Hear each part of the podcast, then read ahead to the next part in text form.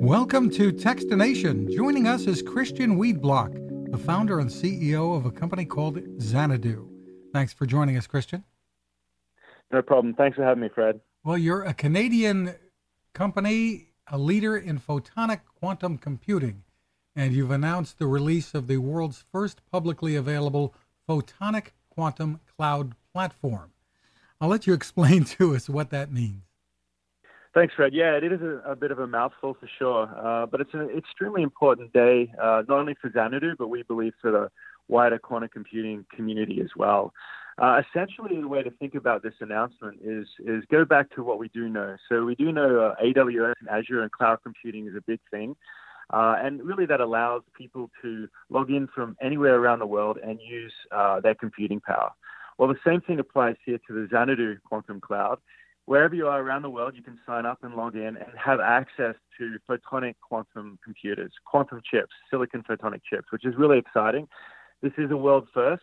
Uh, no one's actually uh, put a quantum photonic computer on the cloud uh, anywhere in the world, and we're really excited about it. Well, describe for us what uh, photonic computing is, quantum computing. Yeah, maybe one place is to sort of unpack quantum computing. So essentially, a quantum computer is a new type of computer that runs on different laws of physics. So before quantum computers, every other device, computing device, ran on the physics of traditional physics, Newtonian physics, uh, as, it, as it's known. But now this new phase of computing leverages properties of quantum physics, really crazy things like entanglement and superposition principle, which you may have heard of, which superposition principle tells you you can have instead of two bits of information, zero or one, you can have both at the same time. And it really leads to this uh, exponential type of power. Uh, so what that, what that means is you can actually now um, have a photonic version of this. Uh, there's other types of quantum computers out there that essentially the electronic version, the quantum version of electronics. Uh, we've taken a different route that's using light or photonics. So think fiber optics, beam splitters, phase shifters, things of that nature. Uh, and we've built a quantum computer out of that. So it's it's using light, basically, is what you're saying to send the data. Exactly. Think of yeah, exactly. Think of laser beams. Uh, that's that's probably the, the, the best way to think about it. And using these laser beams, we can manipulate them in a certain way to extract these really cool, interesting properties of quantum physics. So how do you uh, how do you apply this? What what what is done then with this with with your customers? What what's the process? Yeah, that's a good question. Um, so the key thing here is customers now have, have choices in quantum computing. It's a fascinating time to be part of this industry. So you have not only the Xanadu cloud, but others. Now, the reason why you'd like to use the Xanadu cloud is you have a different set of applications for customers that are not available on any other uh, cloud platform. So kind of think of it as an app store, uh, but you can download all these different types of apps. Now, it's a, it's a very early part of the industry. You know, this is going to be transformative, transformative. And, um, you know, one of the things is it's going to affect uh, finance, it's going to affect uh, pharma, it's going to affect all sorts of industries, uh, material design. So customers from those industries, the early adopters, uh, they'll be using uh, our, our platform uh, to really understand how the platform works. So once we scale up, uh, to meaningful problems, uh, they're ready to take advantage. It's a very hard technology, but we're on the cusp now of really scaling up to uh, meaningful problems to be solved over the next couple of years. And are your customers primarily corporations, academia? Who, who are you working with? Yeah, we're working with um, all those. So it, it's really where are the early adopters? Where are the people that really know about quantum computing and the scientists associated with that? So, like you mentioned, large corporations, uh, pharma and finance two good examples there. Um, also, um, you can think of government labs uh, in the US and here in Canada, and also universities as well. These are where the real people that uh, understand quantum and can really take advantage of it. Now, everyone has heard of uh, you know the, the, big mainframes over the years, uh, the mm. supercomputers at, at, IBM like Watson and whatnot. Are you tackling the same kinds of problems that uh, that uh, that they've publicized there? Yeah, I, I would say uh, those, you know, fascinating large computers like Watson and all these supercomputers, they're still normal computers, although, you know, very much more powerful than the computers we have at home. Uh, quantum computing is really throwing away a lot of that way of doing computing And uh, we can unlock problems, not yet, but in the future, this is the promise of quantum. We can unlock problems that actually cannot be unlocked even with the world's largest supercomputers. So, a good example, um, you know, with drug discovery, it, it takes over a billion dollars uh, to find a new drug from end to end process. And a lot of this is, is about how do you simulate what, what sort of drugs are the best to actually synthesize. Uh, there's a lot of trial and error, a lot of heuristics with these sorts of developments. But in principle, a quantum computer can speed this up, you know, taking things that may take years to, in principle, a couple of months. Um, so pharma is a great example. It's, it's wherever there are uh, tough computational problems that are at the heart of what customers are trying to solve. So pharma and finance are two great examples. Right.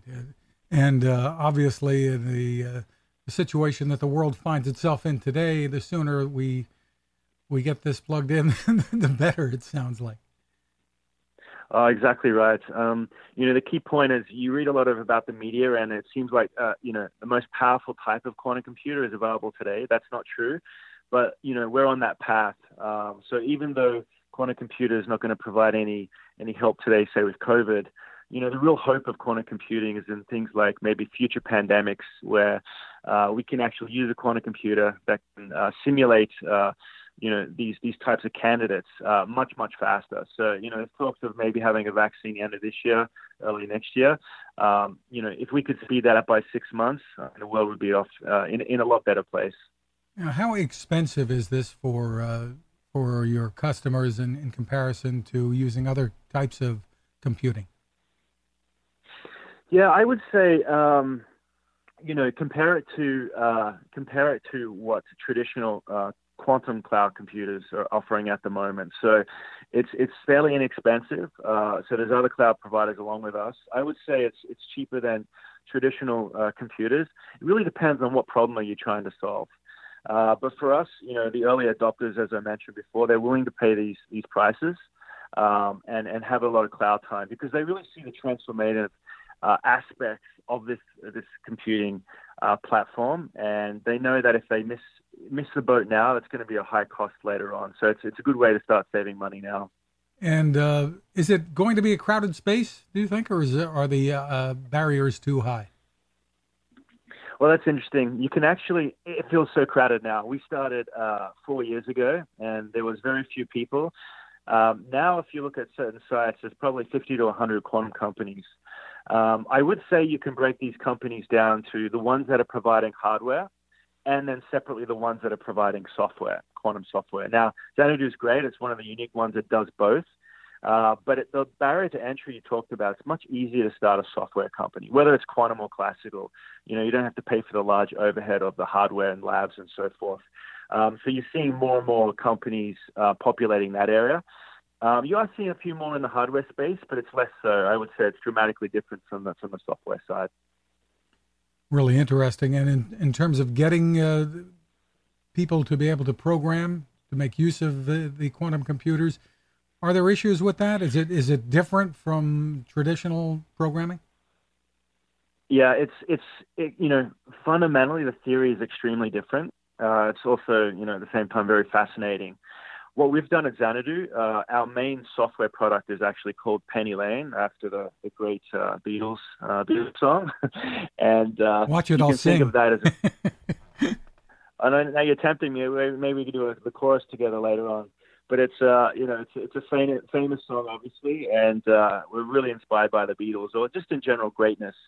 Uh, but but uh, you can think of Penny Lane as being the uh, the TensorFlow for quantum computing. TensorFlow is is really for developers that can um, develop AI algorithms, uh, non-quantum algorithms on GPUs without having to worry about how does a GPU work. And uh, we've done the same thing. So it is, uh, you know, fundamentally understanding the, the theory behind this for software is complex, but we've abstract all that away. And developers can start using Penny Lane and, and also our cloud platform uh, using, say, you know, already pre-existing um, our, um, uh, languages such as um, Python, for instance. So if you know Python, then you can actually just start using it straight away. It's a very fascinating thing to do, and knowing that you're actually part of a new type of uh, computing landscape is extremely exciting. For more information, where can people go? Yes, please uh, go to xanadu.ai and you can see all about our hardware and also all about Penny Lane and, and other things that we're offering at the moment. And again, that's X A N A D U dot AI. Correct, that's right. Christian Weedbrook, thanks for taking the time with us. No problem. Thanks again, friend. Now, this. How many companies out there have continued to innovate when it comes to building a better radio? I'm Fred Fishkin, host of Techstination, and I'm here to tell you about the new CC Skywave SSB radio from the wonderful people at C. Crane. Bob and his crew really love radio, and it shows in this new compact model that is packed with features. Beyond great AM and FM reception and sound, you can tune into shortwave signals from around the world, listen to ham radio operators, aviation, and more. It's the radio you'll turn to every day and in emergencies. It will run for nearly three days on just two AA batteries. Pair the sleep timer with the new Soft Speaker 3, and you've got the perfect radio for your nightstand. Of course, it can wake you up too. Click on Crane at Techstination.com and put in the code Techstination for a free flashlight with your order. They love radio, and you'll love Crane.